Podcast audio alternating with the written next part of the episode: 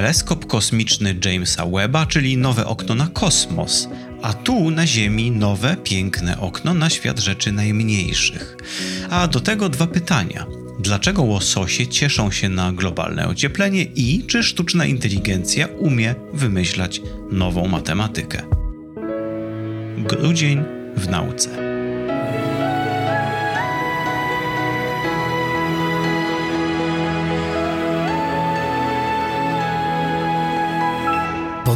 Powszechny. Weź, słuchaj. Dziękujemy patronkom i patronom za wsparcie. Dołącz do grona dobroczyńców podcastu Tygodnika Powszechnego w serwisie Patronite. Y, cześć i czołem, szanowni państwo, tu Łukasz Lamża i nasz comiesięczny przegląd nowych rzeczy w nauce. No a ponieważ mówimy o grudniu 2021 roku, nie sposób nie wspomnieć o no, wspaniałym wydarzeniu na skalę dekady. Na skalę dekad teleskop kosmiczny Jamesa Weba. Jestem przekonany, że już o tym y, słyszeliście. No, następca mm, teleskopu kosmicznego Hubble'a. Wielkie wydarzenie, kosztowne wydarzenie. Wszystko póki co, mm, nagrywam to na samym początku stycznia, wszystko póki co wydaje się iść świetnie. Y, wielkie wydarzenie 6,5 metrowy y, teleskop y, jest obecnie w trakcie no, przygotowywania go do y, poprawnego funkcjonowania. Został on wysłany nawet dalej niż teleskop kosmiczny Hubble'a. Ten krąży zresztą wciąż jeszcze po mm, ziemskiej orbicie, czyli względnie niedaleko. Tutaj mamy nieco ambitniejsze przedsięwzięcie, ponieważ no, raz, że teleskop większy, oczywiście nowocześniejszy. Mm, za chwilę troszeczkę powiem o tym, czego się możemy dzięki temu spodziewać. Natomiast został on wysłany w takie dosyć interesujące miejsce, bardzo daleko stąd, poza orbitą Księżyca. Gdybyście przyjrzeli się układowi słonecznemu z oddali, to to miejsce znajdowałoby się za Ziemią.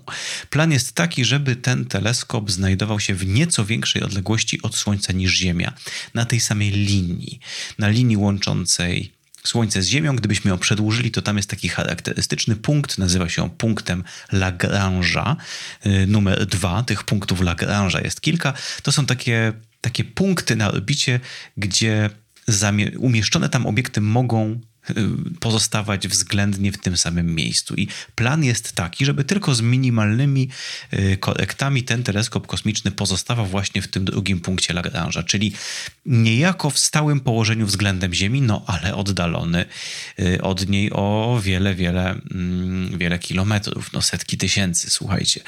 Więc no ambitny plan, tak, ambitny plan. Mm, jakie są, dlaczego właściwie, skąd jest ten pomysł? No, chcielibyśmy, żeby on rzeczywiście znalazł się z dala od Ziemi, choćby już dlatego, że Ziemia jest jednak dosyć silnym y, zasłaniaczem. No, teleskop kosmiczny Hubble'a nie może patrzeć w każdym kierunku, jaki sobie wymarzy. Y, Ziemia zasłania mu znaczną część y, horyzontu. Ponadto jest też źródłem, znaczy źródłem, odbija światło, w związku z czym, no, jeżeli chcemy badać rzeczywiście delikatne, niewielkie, ciemnawe obiekty we wszechświecie, no to fajnie by było jednak oddalić się od Ziemi. I taki właśnie jest plan. Obecnie, czyli na początku stycznia, ten teleskop powolutku, powolutku rozwija wszystkie swoje systemy, wszystko wydaje się postępować prawidłowo. Tam mamy y, rozmaite anteny, mamy panele, mamy taką wielką przesłonę, która chroni go jeszcze dodatkowo przed promieniowaniem. Ten teleskop będzie no, w tam ponad minus, y, minus, w okolicach minus 200 stopni y, Celsjusza, nawet troszeczkę mniej. Y, silnie bardzo schłodzony, zwierciadło wykonane z berylu, no szalona, słuchajcie, szalona technologia. Wszystko wydaje się wyglądać pięknie. To, to było planowane już no, planowane już od dawna, planowane przynajmniej z 20 lat, mm, jeśli nie, no właściwie w latach 90., tak na poważne. Mm, zaczął być ten projekt rozwijany w końcu, po wielu, wielu opóźnieniach, zmianach, przebudżetowaniach. W końcu, słuchajcie, 25 grudnia 2021 roku udało się. Udało się go wystrzelić mm, z, z, takiej stacji na Gujanie Francuskiej, no i udało się go też wystrzelić bardzo precyzyjnie. Bardzo dobrze przebiegł ten wystrzał, czyli, czyli ten teleskop został skierowany ku temu swojemu jednak bardzo odległemu miejscu w kosmosie z wielką precyzją, a to jest dobra wiadomość, dlatego że on jednak będzie musiał wydatkować nieco energii na to, żeby się w tym miejscu utrzymywać. To nie jest taki punkt w przestrzeni kosmicznej, że mógłby tam sobie po prostu wisieć w nieskończoność i nic by się z nim nie działo. On będzie musiał dokonywać niewielkich korekt. I czemu to jest dobra wiadomość, że został precyzyjnie wystrzelony, no oznacza to, że nie będzie musiał zużywać zbyt dużo paliwa w drodze na swoje miejsce docelowe, co z kolei oznacza, że wystarczy mu paliwa na nieco dłuższe funkcjonowanie tam, na miejscu. Mm, co jest świetną wiadomością. Plan minimalny to 5 lat. Plan taki no, umiarkowany, realistyczny to jest 10 lat. Natomiast później no, dużo właśnie zależy już choćby od tego, na ile mu wystarczy paliwa. A my oczywiście chcemy, żeby, żeby był tam jak najdłużej. To są, no to są y, miliardy dolarów, no więc fajnie by było, żeby nam posłużył. Teraz dlaczego jesteśmy tacy podekscytowani? No teleskopy kosmiczne jako takie to są, to są wspaniałe narzędzia rozwoju nauki. Y, kiedy opuścimy atmosferę ziemską, możemy obserwować kosmos ze znacznie lepszą jakością, bez zakłóceń, z lepszą rozdzielczością, a to, co obecnie dostaniemy, miejmy nadzieję, do dyspozycji, jeszcze nam tę jakość obrazowania podniesie. No, obecnym mistrzem jest wciąż jeszcze w wielu dziedzinach, zwłaszcza w świetle widzialnym, teleskop kosmiczny Hubble'a i to jest, słuchajcie, nie wiem, czy nosicie okulary, ale ja jako okularnik znam i każdy chyba okularnik zna to niesamowite uczucie, kiedy się, kiedy się włoży okulary, albo kiedy się ma nowe okulary, lepsze, lepiej dobrane. Mm, wada lubi sobie z wiekiem po postępować i kiedy się ma nowe okulary, ma się to niesamowite wrażenie, że świat pęka od szczegółów. I kiedy się ogląda porównania e, zdjęć tego samego obiektu wykonanego teleskopami naziemnymi, a później teleskopem kosmicznym Hubble'a, no to jest, to jest to samo, tylko do dziesiątej potęgi. No więc spodziewamy się czegoś bardzo mm, podobnego. Yy, korzyści. No więc no, z jednej strony oczywiście taka, mm, taka, no wydawałoby się prosta rzecz, o której powiedziałem teraz, czyli te same albo inne obiekty możemy oglądać z lepszą rozdzielczością, co możemy sobie w prosty sposób y, wyobrazić właśnie jako no, lepsze okulary, jako aparat fotograficzny z lepszą rozdzielczością, ale to nie koniec. To mm, jakby to nie jest może i nawet najważniejsze. Szczególnie ważne jest to, że będzie on miał większą czułość, co oznacza, że będzie mógł obserwować obiekty y, znacznie ciemniejsze, znacznie mniej świetliste. Co pomiędzy różnymi innymi y, rzeczami oznacza, że no, te same obiekty możemy obserwować, no przypuśćmy, jakąś, mamy jakąś odległą galaktykę i przy naszych najlepszych obecnie dostępnych teleskopach widzialnych czy podczerwonych jakieś takie, wiecie, delikatne cechy tych obiektów, jakieś obłoki gazowe. Na przykład widzimy ledwo, ledwo albo wcale. Tymczasem teleskopem kosmicznym Jamesa Webba będziemy te same obiekty mogli obserwować nawet nie tyle z większą rozdzielczością, ale z większą czułością. A druga dobra wiadomość to jest to, że, że twórcy tego teleskopu zadbali zadbali o to, żeby obserwował on także w podczerwieni.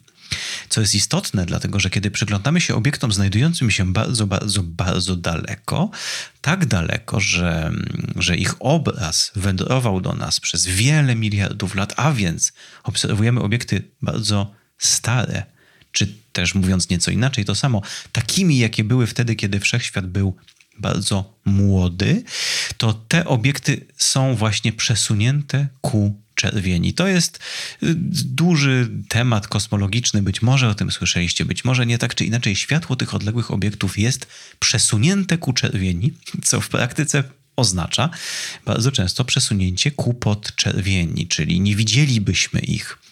Mimo, że z ich własnego punktu widzenia one sobie świecą normalnym światłem widzialnym, tak jak gwiazdy, po tej y, wędrówce przez rozszerzający się kosmos to światło jest podczerwone.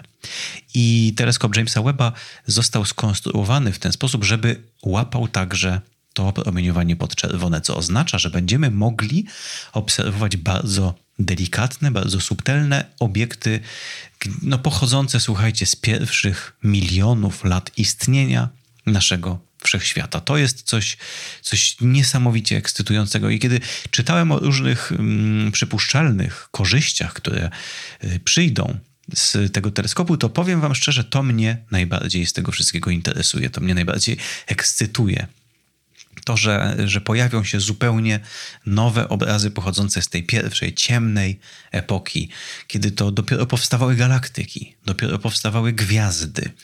Y, wszechświat wyglądał zupełnie inaczej niż obecnie i naprawdę dzisiaj w zasadzie no, są możliwości obserwowania tej, tej epoki, ale takie albo pośrednie, albo no tak właśnie na granicy widoczności. A to powinno dać nam naprawdę potężny, potężny zastrzyk wiedzy na temat tego, jak wyglądał wszechświat na samym początku swojego w miarę normalnego funkcjonowania z normalną materią tworzącą gwiazdy galaktyki, no to będzie coś naprawdę niesamowitego. Y, pierwsze zdjęcia y, powinny już spływać pod koniec tego roku. Miejmy nadzieję, że wszystko y, dokona się prawidłowo. Jest cała długa procedura. To się musi schłodzić do docelowej temperatury. Musimy przetestować wszystkie systemy. No a tutaj nie mamy możliwości naprawienia go. Przynajmniej nie mamy możliwości naprawienia go rękami ludzkimi. Przypominam, że teleskop kosmiczny Hubble'a wymagał takiej poprawy. Na początku te zdjęcia były fatalne. Tam był, tam był pewien błąd, tam była wada, którą należało usunąć i teleskop Hubble'a robi tak wspaniałe zdjęcia tylko dlatego, że bezpośrednio po jego umieszczeniu na orbicie trafiła tam misja i astronauci normalnie, fizycznie, ręcami ludzkimi y, naprawiali ten teleskop. Tutaj takie coś nie wchodzi w grę. To jest, to jest daleko za orbitą Księżyca. Nie ma takiej możliwości. Tym bardziej trzymamy kciuki. I już pod koniec tego roku, słuchajcie, zleci szybko.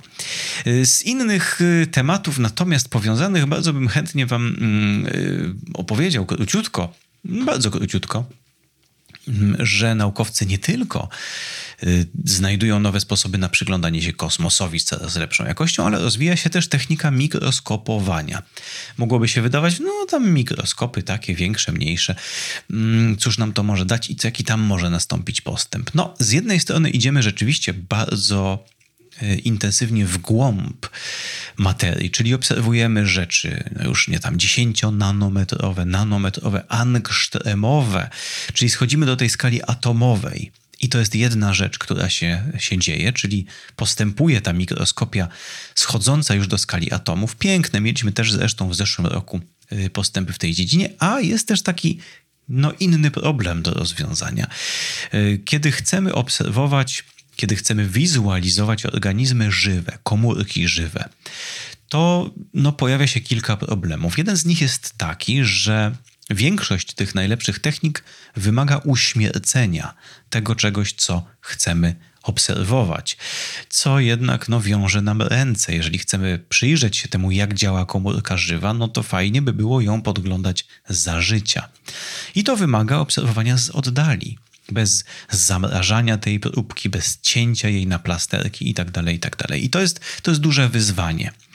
Obserwować komórkę żywą w taki sposób, żeby nie tylko nie trzeba było jej uśmiercić, ale też, żeby jej za bardzo nie zaburzyć, żeby ona się nie zorientowała, żebyśmy jej nie podgrzewali na przykład, nie naświetlali zbyt mocno. Więc to jest to jest jeden z problemów do rozwiązania i no, mikroskopowcy trudzą się, trudzą się, jak to zrobić. Drugim problemem jest skala, czyli no powiedzmy sobie, żeby jednocześnie obserwować y, rzeczy bardzo małe, takie no powiedzmy sobie kilkudziesięcio-nanometrowe, czyli to mówimy już o takiej skali, no, skali elementów komórek, ale jednocześnie, żeby złapać, złapać bardzo szeroki, szeroką próbkę na przykład, ale żeby było pięknie obejrzeć, no nie wiem, całą nerkę ludzką na przykład, z taką rozdzielczością, żeby każda komórka tej energii y, była też y, oglądalna ze swoimi szczegółami. I mamy, no tuż pod koniec roku, to teraz patrzę na artykuł, to było na samym początku grudnia rzeczywiście się to, y, się, się to upubliczniło. Taki właśnie, o, taki właśnie krok naprzód. I piękne, mm, piękne rzeczy. Sama technologia y, jest, jest szalona. Oni, oni, to była wielka grupa inżynierów. Patrzę teraz skąd? A, z całego świata. Głównie Stany Zjednoczone. Mamy tu Chiny, mamy tu wiele instytucji z całego świata. Każdy gdzieś tam się do tego dorzucił. Patrzę tu Puerto Rico, słuchajcie. Mm, dużo technik. Jedna z nich polegała na tym, że była to, ta próbka jest naświetlana takimi malutkimi błyskami światła mm, i to światło jest, jest potem oddawane. I mm, trzy takie niezależne od siebie sensory sczytują to z trzech różnych kątów, dzięki czemu możliwe jest odtwarzanie trójwymiarowej takiej komórki żywej. No piękna sprawa. Y, no przez podcast nie da się niestety pokazać wizualizacji, ale mogę pobudzić waszą wyobraźnię. No wyobraźcie sobie taką piękną komórkę obserwowaną w trójwymiarze z wszystkimi swoimi błonkami, z jądrem, ze wszystkim, co tam jest w środku, jakieś, mm, jakieś niteczki, coś tam krąży, no i zażycia, czyli żyjąca, kręcąca się komórka. Y, bardzo wa ważne jest, żeby o tym pamiętać, bo to słuchajcie, to zwłaszcza w medycynie. Tego typu małe kroczki wydawałoby się naprzód, ale one naprawdę, słuchajcie, jestem przekonany, że wielu biologów dużo żywiej zareagowało na ten artykuł niż na teleskop kosmiczny Jamesa Webba. No więc brawa, brawa dla y, super mikroskopowców. Y, no tak na końcu dodam jeszcze, może już niejako przechodząc do następnego tematu, y, pewną rolę też tu odegrała tak zwana sztuczna inteligencja może mówiąc nieco precyzyjniej, uczenie maszynowe, cała taka, słuchajcie, wielki taki kłąb technologii naukowych i te oświetlacze nowe, i te przytrzymywacze próbek nowe, i te mm, analizatory nowe, i programy komputerowe, no, wszystko nowe, słuchajcie. Po prostu nowa nauka, no, nowa, nowa, lepsza nauka. No i ta sztuczna inteligencja, która, słuchajcie, wszędzie już wchodzi. Wszędzie mamy teraz tu sztuczną inteligencję, tam sztuczną inteligencję, szczoteczki do zębów ze sztuczną inteligencją. Ale co ona tak naprawdę umie? Czy są to programy komputerowe umiejące myśleć? Czy są to programy komputerowe umiejące tworzyć? No to są, to są takie nie, niełatwe pytania. Co to właściwie znaczy myśleć? Co to właściwie znaczy tworzyć? Dołącz do grona dobroczyńców podcastu Tygodnika Powszechnego w serwisie Patronite. Jednym z, z ciekawych problemów jest y, stosowanie tego typu programów komputerowych w odkrywaniu nowej wiedzy. I to zaczęło się już dawno temu, zaczęło się jeszcze w poprzednim stuleciu, ale dopiero gdzieś tak w ciągu ostatniej dekady nabrało tempa. Takie próby skonstruowania, no powiedzmy sobie, maszynki wymyślającej nową wiedzę. Zasadniczo idea zwykle jest taka, że próbujemy nakarmić taki algorytm tysiącami, dziesiątkami, setkami tysięcy artykułów naukowych i jakoś skłonić go, żeby wyszukiwał w nich nową wiedzę. I są pewne małe można by powiedzieć, postępy mm, w tym programie, a tu mamy nieco inną metodę. Mm, został stworzony taki, taki programik komputerowy, y, pomagający matematykom wymyślać nową matematykę. Y, idea z grubsza jest następująca matematyk, kiedy wymyśla nową matematykę, czyli chce wymyślić jakieś nowe twierdzenie matematyczne, jakaś nowa struktura, jakaś struktura matematyczna może mu się skojarzyła z inną, może umie wyjaśnić jakieś właściwości matematyczne innymi właściwościami matematycznymi i jak postępuje matematyk. Autorzy tego artykułu wychodzą niejako od psychologii odkrycia matematycznego, jak działa matematyk. I matematycy, kiedy się ich przepytuje na tę okoliczność, mówią zwykle tak. Wymyślam sobie coś, wymyślam sobie jakąś hipotezę Mm, że coś będzie się dało wyjaśnić w jakiś sposób. I potem szukam sobie, na szybko próbuję wymyślić kilka przykładów na to, czy się sprawdza. Więc jeżeli kilka moich przykładów, które sobie na szybko wymyśliłem, sprawdziło się, no to potem próbuję znaleźć dużą, dużą próbę takich przykładów, żeby się jeszcze upewnić, czy rzeczywiście tak jest, a, a nie jest to tylko jakiś tam, jakaś taka próbka, którą sobie szczęśliwie wymyśliłem. I później, kiedy już jestem w miarę pewien, że przetestowałem to na 50, na 100 przypadkach, to wtedy zaczynam przeglądać się temu wszystkiemu i wymyślać, co właściwie za to moje odkrycie odpowiada. Wymyślam to, czyli patrzę na te moje dane niejako i, i, i szukam w nich porządku, szukam, co z tej jednej domeny matematycznej w zasadzie y, prowadzi do tej drugiej domeny matematycznej, i później mam już pomysł na przypuszczenie. Na końcu go dowodzę. Na końcu jest przeprowadzany dowód. I teraz z całej tej procedury, którą w tym momencie opisałem, może mało romantycznej, ale jakże, jakże jak się okazuje, rzeczywistej, pomysł jest taki, żeby zmechanityzować, nie wiem, zautomatyzować wszystko, co jest pośrodku. Czyli pozostawić ludzkiemu matematykowi wyłącznie etap pierwszy, etap wymyślenia hipotezy, że, że tam powiedzmy sobie A ma jakiś związek z B i na końcu sformułowanie jakiegoś tam przypuszczenia matematycznego, twierdzenia matematycznego i dowiedzenie go. Natomiast cały środek mm, miałby zostać zlecony sztucznej inteligencji. Jak miałoby to działać? No, przetestowano to na dwóch przykładach. Y, jeden z nich z tak zwanej teorii węzłów. Jest to bardzo interesujący, interesująca dziedzina matematyki, zajmująca się tym, co mniej więcej moglibyście przypuszczać, słysząc słowo węzeł. Różnymi wyidealizowanymi węzłami. Tam jest dużo bardzo ciekawych, takich y, pobudzających wyników matematycznych. Ale w każdym razie y, zostało, została ta metoda przetestowana, czyli y, matematycy zostali poproszeni o, o wymyślenie czegoś, co coś interesującego o węzłach.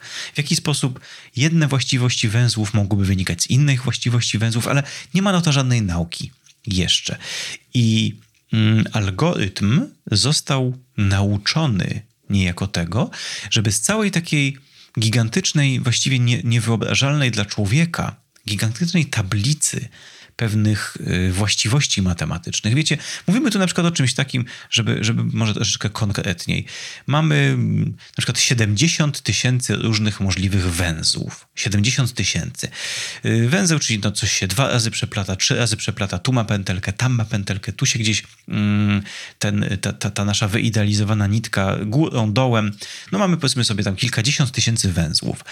I no, żeby, żeby wymyślić tak naprawdę to powiązanie, trzeba, trzeba by zestawić ze sobą nie wiem, 15 parametrów czy, czy 150 parametrów 70 tysięcy węzłów, czyli no, to już wchodzimy w tym momencie w miliony z liczbą rzeczy, które chcielibyśmy porównać. Ludzie nie potrafią sobie poradzić z czymś takim, a komputery da się nauczyć odnajdywania porządku. I to nie jest ani ani przesadnie intuicyjne, ani nieintuicyjne. W pewnym sensie jest to, jest to to samo, co my ludzie rozumiemy pod pojęciem porządku, czyli pewne, pewne wzory się powtarzają pewne formy uporządkowania się powtarzają. Z drugiej strony niełatwo jest nauczyć komputer, co to tak naprawdę jest porządek. I tu wkracza sztuczna inteligencja. Na przykład możemy postąpić w ten sposób, że pokazujemy takiemu algorytmowi kilkaset znanych nam przykładów porządku, czyli wyciągamy z literatury matematycznej 100 y, form porządku i pokazujemy to niejako komputerowi. Mówimy, słuchaj, to jest porządek. Y, to jest 100 przykładów porządku. I on niejako sam się uczy jak wygląda porządek, jak wygląda porządkowanie. No i w dużym skrócie tutaj zostało to zastosowane i komputer rzeczywiście wynalazł sugerując się niejako podpowiedziami matematyka, gdzie mniej więcej szukać, w jakiego typu właściwościach węzłów, które ten matematyk uważał, że coś tam może być na rzeczy. Jakieś tam rodzaje niezmienników i inne rodzaje niezmienników, ja się na tym, moi drodzy, nie znam. Może są jacyś matematycy, którzy Mm, to docenią, to były, słuchajcie, nie, niezmienniki geometryczne, parametry, takie Herna Simonsa. Y, potem mamy niezmienniki algebraiczne, wielomian Jonesa. To dla potomności. Być może pośród słuchaczy y, są ludzie, którzy to docenią. W każdym razie mamy, mamy wyrażenia matematyczne mm, dla kilkudziesięciu tysięcy węzłów i komputer odnalazł w tym porządek, nauczony niejako jak, jak, jak porządek mógłby wyglądać. I y, nie dość, że to wynalazł i jakby wypisał i, i pokazał człowieczemu matematykowi, słuchaj, te rzeczy spośród kilkudziesięciu tysięcy czy, czy setek tysięcy, spośród tej sałatki parametrów, które mi dałeś, wydaje mi się, że tych kilka ma coś takiego, co wy nazywacie ludzie porządkiem. W dodatku jeszcze zaproponował, jakie konkretnie elementy matematyczne tych wyrażeń mogą za to odpowiadać. Czyli wykonał pewien etap już takiego myślenia matematycznego. Y, no i, no i jakby ludzie to potwierdzili. Czyli później udało się ostatecznie sformułować na tej podstawie przypuszczenie matematyczne, hipotezę, twierdzenie matematyczne mm, i go nawet y, dowieść. Czyli powstała nowa matematyka. I y, matematycy, którzy to komentują, mówią, że, że naprawdę jest to, jest to sensowne ma to ręce i nogi. Y, wiecie, próbuję sobie wymyślić jakieś bardziej ludzkie niż, niż matematyka zastosowanie czegoś takiego i gdybym miał wymyślić jakiś taki yy, powiedzmy sobie sposób przetłumaczenia tego na ludzki, no to wiecie, wyobraźcie sobie, że mamy, yy, mamy nie wiem, no 50 tysięcy miast w Polsce i ktoś się zastanawia, hmm, co właściwie decyduje o tym, że ludzie w tym mieście są szczęśliwi albo że lubią swoje miasto, uważają je za ładne. No i wrzucamy, że tak powiem, do, do wiecie, do, do, do bazy danych. Wszystko, co wiemy o tych miastach, mapy tych miast, zdjęcia satelitarne, dane jakieś o mm, kanalizacji, no wszystko wrzucamy. No człowiek patrząc na, ten, na, na te dane by oszalał. To ludzie nie są w stanie naraz tego wszystkiego ujrzeć, a komputer owszem. I gdyby udało się skłonić go, żeby odnalazł w tym porządek, no to byłby to, byłby jakiś tam interesujący przyczynek do zrozumienia miast. To jest z grubsza y, chyba podobna logika. A na koniec taki mały, mały news z kategorii rzadkich. Mm, został opublikowany artykuł na temat wydłużenia się rzek, y, w których żyją łososie łososie y, pacyficzne. Y, jest to przedstawione i niejako sprzedane jako taka, taka rzecz zaskakująca. No, jakaś tam korzyść z globalnego ocieplenia, korzyść przyrodnicza, konkretnie dla łososia. Łososie, jak, jak prawdopodobnie wiecie, mm, na czas rozmnażania się, na czas składania ikry, później ta ikra się, się no tam wy, wykluwają się z tego małe łosośki, one też tam mają taki etap dzieciństwa, młodości, niektórzy mówią takiego, takiego no powiedzmy sobie, no, przy, przyzwyczajania się do życia, y, spędzają w górnych rejonach rzek, czyli łososie dorosłe płyną pod prąd rzek, żeby tam y, składać ikrę, tam się rozmnażać. I tam też naradzają się młode łosośki. No więc krótko mówiąc, łososiom bardzo zależy na tym, żeby miały do dyspozycji jak najwięcej rzek, rzeczek, strumyków górskich. No, wiemy też skądinąd, że ze względu na globalne zmiany klimatyczne, czy też mówiąc tak już w tym przypadku, globalne ocieplenie, bo mówimy tu o podnoszeniu się y, temperatur i w związku z tym y, topnieniu lodowców. W związku z tym odsłania się coraz więcej, y, coraz więcej lądu. Tak? Zwykle patrzymy na to jako na zjawisko negatywne, no topnieją lodowce. Mm, natomiast no jednocześnie też, jeśli na tym terenie, na którym płynie lodowiec, są też rzeki, no to te rzeki będą miały więcej miejsca, y, żeby, sobie, żeby się formować. I przeprowadzono taką analizę mm, do 2100 roku, o ile wydłużą się rzeki. Mówimy tutaj o miejscu takim na świecie jak zachodnie północno-zachodnie wybrzeże Ameryki Północnej. Myślimy kategoriami Alaska, Kanada, rzeki wypływające z tamtejszych gór, yy, takie wody polodowcowe, no strumyki górskie, lodowce, to wyobrażacie to sobie, tak? I łososie. Więc zostało policzone, yy, o ile zwiększy się, zwiększy się długość rzek dostępnych dla łososi.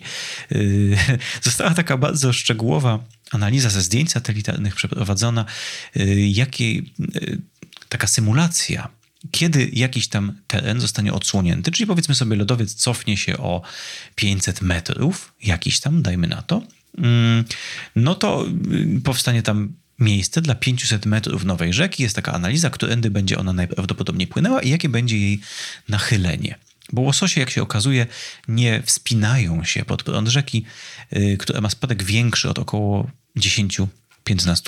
No więc zostało to, że tak powiem, zestawione z preferencjami łososi i wyszło y, ogólnie rzecz biorąc, że zależnie od tego, jak wybredne te łososi się okażą, y, gdzieś od 6 do 9 tysięcy kilometrów dodatkowych rzek dostępnych dla łososi. Odsłonie, odsłoni się do roku 2100. No więc, że tak powiem, z punktu widzenia łososi, y, śledzenie globalnego ocieplenia to jest no, odkrywanie co roku, że ta rzeczka jakby jest trochę większa, mogę popłynąć nieco dalej. I oto, no cóż, no więcej, więcej i więcej pięknych polodowcowych rzeczek dla mnie łososia.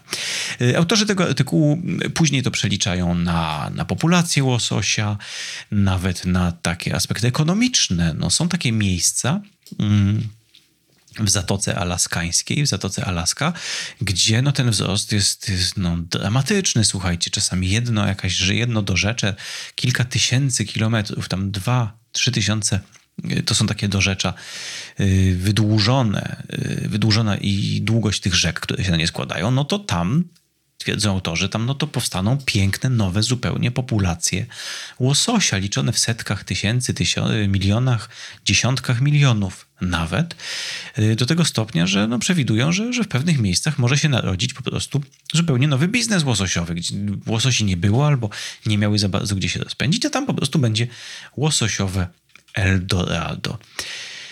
No i tak sobie pomyślałem, że, że zaczniemy rok 2022 y, szeregiem dobrych wiadomości, w dodatku takich trochę może przekornie dobrych. Ale skoro naukowcom wolno pisać w Nature, bo to z Nature Communications właśnie artykuł, wolno pisać o, y, o dobrych wiadomościach z globalnego ocieplenia, to dlaczego mnie czasami nie wolno?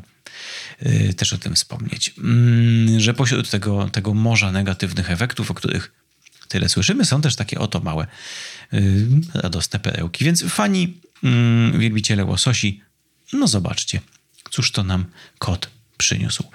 Yy, dzięki, że, że byliście ze mną. Yy, życzę Wam wspaniałego roku 2022, nie tylko ze względów naukowych i kosmiczno-teleskopicznych, ale najzupełniej ludzkich, być może kulinarnych. Któż to wie? Dzięki i do usłyszenia przy najbliższej okazji. Było to, był, był to miesiąc w nauce, a ja Was zachęcam także do odsłuchiwania innych podcastów powszechnych. Dzięki i papa. Jeśli słuchają nas Państwo w Spotify albo w Apple Podcast, zasubskrybujcie nasz kanał. Jesteśmy też w Google Podcast i w aplikacji Lekton oraz na www.tygodnikpowszechny.pl/podcast. Dziękujemy patronkom i patronom za wsparcie.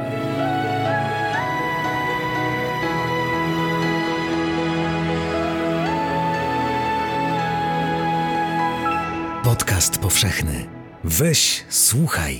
Współwydawcą podcastu powszechnego jest Fundacja Tygodnika Powszechnego.